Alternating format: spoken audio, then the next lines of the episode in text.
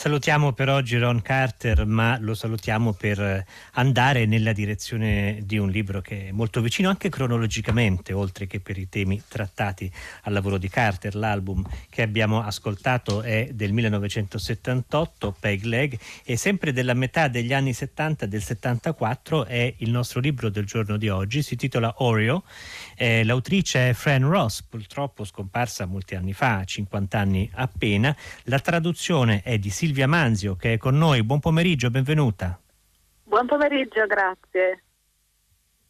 E con noi c'è anche Marco Rossari che è scrittore, eh, traduttore e si è occupato molto spesso di letteratura americana a partire dalla tesi di laurea su Bukowski fino al libro su Dylan e via dicendo. Buon pomeriggio Rossari.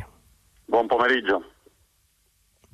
Dunque, Oreo è eh, un titolo che va spiegato, credo, al lettore italiano. Tutti conosciamo, credo, ormai i biscottini eh, neri fuori e bianchi dentro, però un, un Oreo è usato come un vero e proprio insulto razziale negli Stati Uniti per indicare quei neri, che, eh, quegli afroamericani che eh, in realtà hanno un'anima bianca, che vengono considerati troppo lontani dalle loro radici culturali ed etniche. Eh, ecco, la protagonista di Oreo è proprio una di queste persone. Si chiama Christine, soprannominata però fin da subito con il nome del biscotto, e eh, ha una famiglia di origine mista perché pa- per parte di padre è di origine ebraica, per parte di madre afroamericana. E tutto il romanzo segue le sue vicende, soprattutto nella ricerca del padre che scompare quando lei è molto, molto piccola. Ecco, dato eh, Silvia Manzio una, una rapida sintesi eh, del percorso del romanzo, che però è ricchissimo, è ricchissimo di situazioni, di giochi, di allusioni. È un romanzo eh, apertamente satirico e deve essere stato veramente impegnativo da tradurre. Complimenti. Grazie, sì, è stata una vera sfida. Io ho avuto la fortuna di scegliere questo romanzo perché l'ho proposto io alle edizioni Sur che ovviamente lo conoscevano già, aspettavano un po' il momento giusto per pubblicarlo e mm, sì, è stata una vera sfida ma un, un viaggio molto molto molto bello, molto appassionante. Come diceva, Anche il romanzo... i personaggi hanno hanno una voce ben definita. No, anche il romanzo quindi... cerca, ha aspettato il momento giusto per uscire, mi sembra, perché anche negli Stati Uniti è di appena vent'anni fa la sua rivalutazione e riscoperta. Sì, assolutamente. Nel 2000 è stato riscoperto e poi eh, qualche anno fa, 5 o 6 credo, la New Directions l'ha ripubblicato ancora e ha avuto veramente grandissimo successo adesso esiste in Francia, in, in, Germania, credo in Portogallo, insomma sta facendo la sua strada piano piano. Ma lei già ci stava dicendo qualcosa sui personaggi di Oreo? No, sì, come diceva appunto la sfida è stata grande perché questo, questo libro è pieno di personaggi, fin dalla famiglia di Oreo e poi tutti i personaggi che incontra e quindi bisogna trovare tante voci, insomma, lei ha scritto tante voci e bisogna trovare tante voci in italiano e non è sempre, non è sempre facile, insomma. Riuscire a trovare tante voci diverse. Eh, ci può dire qualche cosa Marco Rossari, anche a, partire dalle sue competenze sia di scrittore che di traduttore, eh, sul mistilinguismo, diciamo così, di questo romanzo? Ma eh, sì, in realtà eh, Silvia farà modesta, perché io credo che sia stata una vera una vera impresa tradurre questo libro, è eh? un libro meraviglioso che andava, era avantissimo per i propri tempi, per certi versi e per la cultura nella quale era immerso. È, è un libro dove si innestano diversi, un plurilinguismo, uh, uh, diciamo, Ehm, come dire, che, che, cerca di divorare tutto, ci sono il, il, gergo, lo slang afroamericano, c'è il l'Iddish, ci sono, ci sono parlate di ogni tipo perché è un romanzo picaresco che si muove, se vogliamo trovargli un, un lontanissimo antecedente paradossale, Fran Ross amava molto Mark Twain in, eh, in avventure di Huckleberry Finn, c'è all'inizio questa avvertenza, chiunque cercherà di trovare un senso a questo libro verrà fucilato. Eh, diverse volte Fran Ross fa del, ammicca in questo modo verso il lettore, ce n'è una molto divertente che avevo citato nella mia recensione dove lei dice in questo romanzo non ci saranno discorsi sul tempo, sul meteo perché sono noiosi, le fatico a cercarli e Dio solo sa se non ha ragione perché quando scrivi un libro sai benissimo che a un certo punto devi scontrarti con, con questo tipo di realismo e questo realismo lo cerca sempre di sormontare Fran Ross. E parlando di, del, delle questioni linguistiche c'è eh, un orecchio formidabile per i dialoghi, ci sono innesti di ogni tipo, ci sono cartelli, poesia, l'uso del, della scrittura dei menù del ristorante, è come se ci fosse una bulimia linguistica straordinaria che, che divora tutto ehm, e, e, trasforma e ritritura tutto in qualcos'altro, è pieno di neologismi, ne, mi viene in mente solo uno che a un certo punto dice doppio senso, trasforma il doppio senso nel verbo e, e, ed è fantastico ed è meraviglioso ed è un'avventura della lingua, una specie di esplorazione eh, continua di ogni universo, tra l'altro ovviamente eh, New York, nel resto degli Stati Uniti, nel passato, nel, nel, nei gerghi familiari, nei lessici familiari. E, e in questo senso è una, un'avventura davvero uh, fantastica uh, linguisticamente parlando uh, e credo che sia stata un'impresa sia scriverlo e molto amara credo che sia stata la ricezione che ebbe perché come, come notava nella, nella prefazione dell'edizione americana Denzi Sen, un'altra scrittrice afroamericana interessante, è stata pubblicata in Italia credo con un romanzo poco, poco, che ha girato poco, che si chiama Caucasi, anche questo che parla di questioni etniche. Eh, lei notava che non, eh, per l'epoca insomma, un romanzo satirico, comico, picaresco, a volte demenziale, coltissimo tempo, naturalmente, e che non c'era rispetto alle scritture femminili afroamericane dell'epoca, non c'era riferimenti al sud, non c'erano riferimenti alla Bibbia, non c'era il blues, non c'era, non c'era questa identità che veniva anche ripercorsa in, in modo importante anche di poco dopo è il grandissimo successo di Radici di Alex Haley che, che fu il libro fondamentale per tutta un'epoca per ripercorrere lo schiavismo che arrivò fino in Italia addirittura con lo sceneggiato. E in cui tutto questo Orio era un meteorite incendiato, diversissimo da tutto, che ancora adesso ci spiazza e ci diverte. Se a volte il Sud compare è per essere preso in giro radicalmente, c'è un episodio iniziale in un piccolo villaggio in cui la popolazione è appunto di pochissimi abitanti in cui vengono, viene raccontato in modo beffardo come forse solo qualcuno che faceva parte della comunità afroamericana poteva fare, il, l'ignoranza, eh, l'incesto e via dicendo in questa comunità ovviamente satiricamente rappresentata. Allora, eh, Silvia Manzio, abbiamo detto eh, tante cose su questo libro, in fondo non abbiamo detto ancora nulla di Fran Ross. Chi era? Beh, Fran Ross eh, per me era una scrittrice, ha scritto questo libro straordinario che ha cercato, diciamo che è stato l'unico libro che ha scritto, l'unico libro che ha pubblicato perlomeno e è stata molto delusa dal fatto che non avesse avuto un grande riscontro, insomma, neanche un piccolo riscontro perché è stato proprio un flop, possiamo dire all'epoca. Lei poi ha cercato, dopo questa delusione, di scrivere ancora per la televisione, anche là ha avuto le sue delusioni e poi ha lavorato sempre con la scrittura, in delle case editrici. Di fatto di lei sappiamo poco, non è un, un personaggio, ci ha lasciato proprio questo, ci ha lasciato chissà se questo in parte un alter ego o meno, ci ha lasciato questo, questo personaggio straordinario che è Christine soprannominata Oreo, che abbiamo detto che ha metà della famiglia afroamericana e l'altra metà ebraica. Come mai proprio di origine ebraica e non genericamente di origine bianca? Francamente mh, mm, non lo so, non, non, non, saprei dire perché, perché, c'è stata questa scelta, quanto faccia parte della biografia della scrittrice. Fatto sta che da, dà un po' le mosse, ha un sacco di possibilità mm, comiche, umoristiche e anche, anche, creative, perché comunque l'Iddish è questa lingua ricchissima che negli Stati Uniti è molto più presente che, che, da noi, insomma. Io per fortuna conosco un po' di tedesco perché vengo da Bolzano e quindi riuscivo a decifrare eh, tutte queste parole da, da, dalle sonorità, insomma, Yiddish che, che un pochino arrivavano al mio orecchio ma anche là nella traduzione ho dovuto fare un po' attenzione e cercare di rendere, renderle il più comprensibili possibili, magari con qualche giro di frase che facesse capire esattamente cosa significavano e sacrificarne alcune, anche se molto poche, devo dire la verità che con, con, il mio editor Dario Matrone siamo riusciti veramente a salvare moltissimo di, di tutte queste sonorità yiddish. Ecco, provo a volgere la stessa domanda a Marco Rossari, vediamo se riusciamo a fare almeno qualche ipotesi ovviamente rispetto alle scelte di scrittura di Ross. Come mai rivolgersi proprio verso l'ebraismo? No, sì, neanche io so, non credo che avesse delle, dei legami con la sua biografia, si sa pochissimo di lei, è vero, è una biografia scarna e anche un po', un po' tristanzuola, soprattutto in questo suo tentativo televisivo in cui avrebbe dovuto scrivere testi per Richard Pryor, ma poi non si trovò, programma venne cancellato. Uh, in realtà io credo che lei si divertisse a far collidere questi due mondi, uno il mondo degli afroamericani e l'altro il mondo degli ebrei americani, ehm, due minoranze per certi versi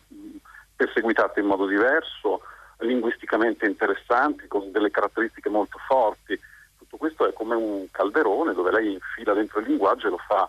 lo fa bollire e, e, e, si diverte moltissimo a starci dentro. Lei si diverte con qualsiasi cosa, eh, devo dire. Fran Ross è una di quelle scrittrici che secondo me potevi mettere davanti a un barattolo e avrebbe tirato fuori un, un mondo. Una, eh, ci sono degli scrittori che dicono non, eh, quando lei fa una telefonata, stavo sfogliandolo adesso di nuovo con un po' di appunti che avevo preso, uno potrebbe dire avrebbe potuto passare la giornata ad ascoltare il tono monotono, invece lei dice avrebbe potuto passare la giornata ad ascoltare la quinta diminuita sull'elevare del segnale acustico, ma alla fine era riuscita ad attaccare. Ogni volta è come se lei entrasse a esplorare le possibilità eh, da parte della lingua eh, e dall'altra parte dello sguardo, sguardo dello scrittore, come se lei avesse quella che ehm, mi sembra Sklovsky chiamava la macchina della curiosità, dello sguardo dello scrittore, ce l'ha sempre accesissima. E quindi le comunità l'attirano, eh, le famiglie l'attirano, eh, le persone l'attirano, ci sono tantissime situazioni in cui la protagonista Orio, eh, tra l'altro il nome già esso stesso è un gioco linguistico perché viene da eh, eh, c'è questa cosa che è un insulto naturalmente verso il nero appirato dalla cultura bianca che cerca il bianco dentro di sé, ma è anche un gioco di parole perché semplicemente c'è un personaggio che ha sognato Orio, Orio, Oriol, eh, però l'ha pronunciato male con l'accento del sud, quindi tutti la chiamano Orio, ma già quello è un errore, cioè non è vero. E, però è interessante perché lei, non so quante volte nel libro si trova questa, questa ragazzina, che è poi un grandissimo personaggio femminile, va detto, si trova in metropolitana per la strada, eccetera, e guarda, osserva e incomincia a raccontare. E ogni volta si squadernano le possibilità dello sguardo, della curiosità, del linguaggio sui personaggi, sulle situazioni, e quindi si va dal un personaggio esilarante, eh, questo spacciatore, eh, che tra l'altro si rende protagonista di una, di, una, di una, scena fortissima, violentissima, di un tentato stupro che viene rovesciato magnificamente a San Ross con una parodia fumettistica in cui è la ragazzina ad avere la meglio, a ridicolizzare questa aggressione è un romanzo vittimista. Aspetti, la interrompo su questo punto, Rossari, perché mi interessa sentire Silvia Manzio proprio eh, sulla, sulla, questione della, della, presenza femminile, ovviamente in primo luogo quella di, di Christine detta Orio nel romanzo. Mi chiedo se eh, in questo possa essere definito un romanzo femminista, pensando anche al fatto che è scritto e pubblicato negli anni 70 e che quelle tecniche di arti marziali che a un certo punto eh, uh, Orio apprende e che userà contro i suoi nemici, che lei ha tradotto genialmente eh, chiamandole genio, nell'originale sono chiamate wit, quindi appunto eh, eh, genialità, intuizione, una parola un po' intraducibile wit. Ma ecco, um, c'è qualche cosa come una rivendicazione di una potenza femminile eh, autentica nel personaggio di Orio? Sicuramente sì, sicuramente il personaggio è una giovanissima donna molto forte e tra l'altro che attinge la sua forza dalle arti marziali, quindi sicuramente delle discipline in cui eh, non è solo la potenza fisica quella che, che, che, che dà la forza al, in battaglia, diciamo, e anche mh, un'intelligenza, proprio questo wit, questo genio che le permette di superare i suoi avvers- avversari, quindi diciamo che rovescia un po' Eh, l'oppressione femminile data da quello che si può immaginare la sua debolezza fisica nei confronti dell'uomo e la fa diventare con, con, le, con delle armi diverse la fa diventare ancora più forte. Quindi sicuramente c'è questa, questa rivendicazione femminista. Ma secondo me c'è anche, mh, c'è anche il fatto di non ridurre solo la donna alla vittima quindi c'è un'identità che si crea anche se a prescindere dal fatto che questo personaggio sia femmina o maschio, che sia nero, ebreo, che sia, mm, che si faccia parte di una minoranza, è proprio nel crocevia di tutte queste, di tutte queste comunità che hanno subito delle gravissime oppressioni che si trova una forza, la forza forse de, del personaggio nella sua creatività, nel suo, nel suo sguardo sul mondo. Ma questo significa che il personaggio di Orio e in generale l'intero romanzo costituiscono una sorta di critica dell'identità, dell'idea stessa di identità, secondo lei? Glielo chiedo perché ovviamente, come dicevamo, Fran Ross scrive negli anni in cui il senso dell'identità nera eh, sta crescendo, rafforzandosi, qualcuno direbbe anche troppo, il momento del Black Power, momento ancora vivo del resto, perché la cronaca dei, delle scontri razziali partiti con la, l'omicidio di George Floyd è ancora dei nostri anni, così come un personaggio come Black Panther ancora colpisce e commuove nei nostri anni. Allora, Fran Ross è una persona che scrive anche contro questa tendenza a rafforzare l'identità di un gruppo oppure c'è qualcosa di più complicato? Ci aiuti un po' a capire. Secondo me c'è qualcosa di più complicato. Sicuramente è un libro sulla ricerca di identità, perché è una ragazzina che va alla ricerca di suo padre, però allo stesso tempo forse quello che critica più è la riduzione dell'identità, che alla fine viene sempre dallo sguardo te- esterno. Sono i bianchi che riducono il nero solo alla sua identità nera. Sicuramente il nero ha molto più da dire su, sul mondo intero, su tutte, su tutte, le esperienze del mondo e non solo sulla sua identità. Quindi l'identità c'è e anzi questo libro è molto presente però è proprio nel, nell'incrocio di tutte queste identità che si riesce a trovare un po' un'universalità anche di, di, di, di, questo personaggio, che non è riducibile solo a una parte, al suo essere femmina, al suo essere nera, al suo essere eh, ebrea, perché di fatto non, non è nessuna di queste cose solo, è molto di più. Eh, Rossari, come le sembra che sia declinato questo tema dell'identità nel romanzo?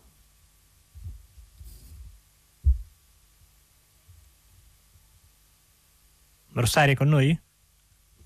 Forse c'è stato qualche problema in regia e non sentiamo... Ah sì, è caduta la linea. Ecco, eh, sta... ah, ecco, ecco, ci ha raggiunti. Rossari, prego. Sì, Dicevo, il sono... tema dell'identità... C'è... Sì, prego. Sì, sono, sono piuttosto d'accordo. Aggiungerei che non è soltanto l'identità che i bianchi attribuiscono ai neri, ma anche che i neri attribuiscono a se stessi. Quindi è un tentativo di slegarsi anche dalle etichette. Appunto, Oreo è un dispregiativo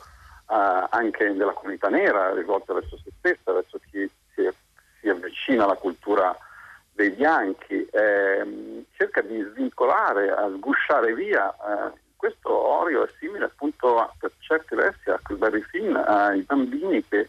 ai ragazzini che cercano all'improvviso di trovare un'identità propria che non sia riconducibile alle regole cosiddette dei grandi per certi versi. Eh, naturalmente è un libro scritto eh, in un modo talmente sapiente che non, non ha niente a che vedere con, con i libri per, per ragazzi, però eh, allo stesso tempo c'è questa idea di eh, scivolare via dall'identità. Devo dire che poi è anche è femminista anche per certi versi in sé il libro, perché è strano che poi sia caduto così nel vuoto. Io non sono poi uno di quelli che grida al sessismo eh, a, un peso spinto, però per certi versi venne recensito su Esquire con perplessità, mentre la stessa rivista eh, diciamo, eh, trovava entusiasmo e, e, e, grande piacere nell'esaltare i libri di Vonnegut, di Thomas Pynchon e una tem- eh, Heller, eh, successivamente Tom Robbins, una temperie culturale che era favorevolissima alla allo sprint satirico, parodistico, eh, esilarato dal mondo e, e, libero dalle convenzioni di Fran Ross e, e, invece che questo lo facesse A un afroamericano e B una, una donna sembrò, credo, mi sembra possibile eh, pensare inaudito rispetto ai classici scrittori bianchi che da, da, da dieci anni occupavano le lettere con quello stesso tipo di di narrazione è un grande peccato che Orio abbia aspettato così a lungo ed è singolare che sia tornato negli anni 90, anche questo lo racconta Renzi Senna nella sua prestazione, perché lei si sentiva un po' post tutto, di, di, racconta quando lesse Orio e quando la colpì, era un periodo di stagnazione diverso da quello attuale, in cui lei non, non si sentiva parte così dell'identità nera e su, su cui ha ragionato nei suoi libri. E mi sembra interessante che poi adesso sia stato esaltato da grandi scrittori afroamericani che utilizzano invece lo stesso tipo di di armamentario, sostanzialmente satirico, come Paul Beatty, Marlon James eh, e, e o Percival Everett, eh, altro grande scrittore di questo, questo tipo, con questo sguardo. Sì, è interessante che si può tracciare una linea da Paul Beatty indietro fino probabilmente all'Invisible Man di Ralph Ellison con l'allegoria certo. usata come, come, satira che potrebbe tranquillamente intercettare Oreo di Fran Ross e invece è rimasta isolata, è rimasta in qualche modo e, e per motivi in parte misteriosi, difficili da capire, dimenticata. Eh, secondo lei Rossari è un romanzo postmoderno questo anche per le tecniche che usa? Beh sì, forse è l'ultima etichetta che ancora funziona e che anch'io utilizzo, ma sicuramente risponde a quel tipo di, di gioco, di divertimento, di uh, linguistico, anche no, nell'utilizzo del mito, c'è questa idea che il passo di Oreo verso New York, verso la ricerca del padre, che poi si rivelerà un buco nell'acqua e quindi anche una demistificazione sia del mito, della ricerca, delle radici, e del mito eh, di sé. Quindi questa idea di ricalcare, eh, prendere no, il modernismo, Joyce e, e, e, rovesciarlo ancora ulteriormente, prendere il mito di Teseo, eh, ricalcarlo e poi prenderlo in giro. Nell'ultima parte c'è un gustoso capitoletto finale in cui Fran Ross eh, elenca tutte le similitudini tra il suo libro e il mito di Teseo, ma naturalmente allo stesso tempo sta come prendendosi e prendendoci un po' in giro e quindi mi sembra che appartenga perfettamente a, quella, a quel tipo di romanzo che, che, che, ha sempre poi fatto fatica per certi versi ad affermarsi uh, in certi momenti. Eh, ancora l'altro giorno parlavo con Tibor Fischer, questo scrittore che è uno scrittore umoristico, comico, parodistico e, e mi raccontava che il suo primo libro, che fosse anche il suo più bello, venne respinto probabilmente dai soliti 56 editori, salvo poi andare nei tascali di Penguin due anni dopo eh, insomma gli scrittori che ancora si fermano e ti fanno ridere, eh, secondo me sempre, eh, trovano sempre un piccolo ostacolo lungo il proprio, il proprio cammino. Sì, nel percorso di Christine detta Oreo alla ricerca di suo padre si può riconoscere come si incomincia a capire già nella lettura e poi è reso assolutamente evidente in questo capitoletto finale tutto il percorso della leggenda di Teseo. E, e Fan Ross eh, dà la chiave se vogliamo del romanzo ma in realtà dà solamente una delle tante chiavi del romanzo. E su questo ancora vorrei chiedere aiuto a Silvia Manzio perché soprattutto dal punto di vista di chi questo romanzo l'ha tradotto non c'era la preoccupazione che ci fosse una tale ricchezza di riferimenti non solo alla cultura afroamericana, ma a quella ebraica, a eh, realtà della cronaca, della storia contemporanea americana e poi ovviamente tanti altri riferimenti culturali che, come dire, rendessero difficile, ostacolassero la lettura soprattutto per un italiano? Sicuramente sì, sicuramente ci sono degli ostacoli alla lettura di questo libro. Io da parte mia ho cercato di rendere il più fruibile possibile l'italiano, abbiamo messo un piccolo glossario alla fine, delle note culturali diciamo su, su tutti quei riferimenti che sono più oscuri al lettore italiano, che non sono immediati, però da un altro punto di vista mi dico anche che abbiamo aspettato questo momento, un'epoca in cui siamo tutti attaccati sempre a, a dei motori di ricerca per, per scoprire insomma, tutto quello che non capiamo e credo comunque che il lettore italiano possa godersi questo libro e dalla, dal, da, d'altro canto credo che tutti i libri abbia, abbiano una parte di, di, di, difficoltà, di illeggibilità e che piano piano è anche un libro che si può rileggere, che si può leggere a tanti livelli, non bisogna capire tutto, ogni parola esattamente, bisogna un po' immergersi anche in questo, in questo viaggio. Eh, immaginiamoci una ragazzina di 15 anni sicuramente interrogava tutto quello che vedeva, non per forza avere risposte e comunque un, ha fatto questo viaggio, questo, questo grande viaggio e ha, ha riportato delle impressioni. Eh, noi insomma possiamo anche concederci di non capire tutto e poi andarlo a cercare, perché no? Anzi. E questa è probabilmente la chiave giusta per avvicinarsi a un libro complesso, come poi succede spesso per i libri umoristici quando vengono trapiantati in un'altra cultura che può non cogliere subito la battuta, ma bisogna avere un po' di pazienza. Oreo di Fran Ross, tradotto molto bene da Silvia Manzio, pubblicato da Sur. Grazie a Manzio per essere stata con noi. Grazie a voi e grazie davvero anche a Marco Rossari per essere stato nostro ospite ancora una volta. Eh, non saprei bene quale tra i tanti suoi eh, libri ricordare, forse Le cento vite di Nemesio che è stato candidato al premio Strega pubblicato da EO. In ogni caso grazie per essere stato nostro ospite. Grazie a voi. E ora vi saluto, vi saluta Tommaso Gertosio che oggi ha condotto Fahrenheit, ma l'ha condotto grazie al lavoro della nostra redazione, Giosuè Calacciura, Michele Demieri, Clementina Palladini, Daniela Pirasto e Laura Zanacchi, alla regia Benedetta Annibali, alla console tecnica ora c'è Marco Azzori, prima Gabriele Cioni, la cura di Fahrenheit è di Susanna Tartaro. Fahrenheit torna domani puntualmente alle 15 e ora c'è Paola De Angelis pronta a far scattare il primo dei suoi 6 gradi.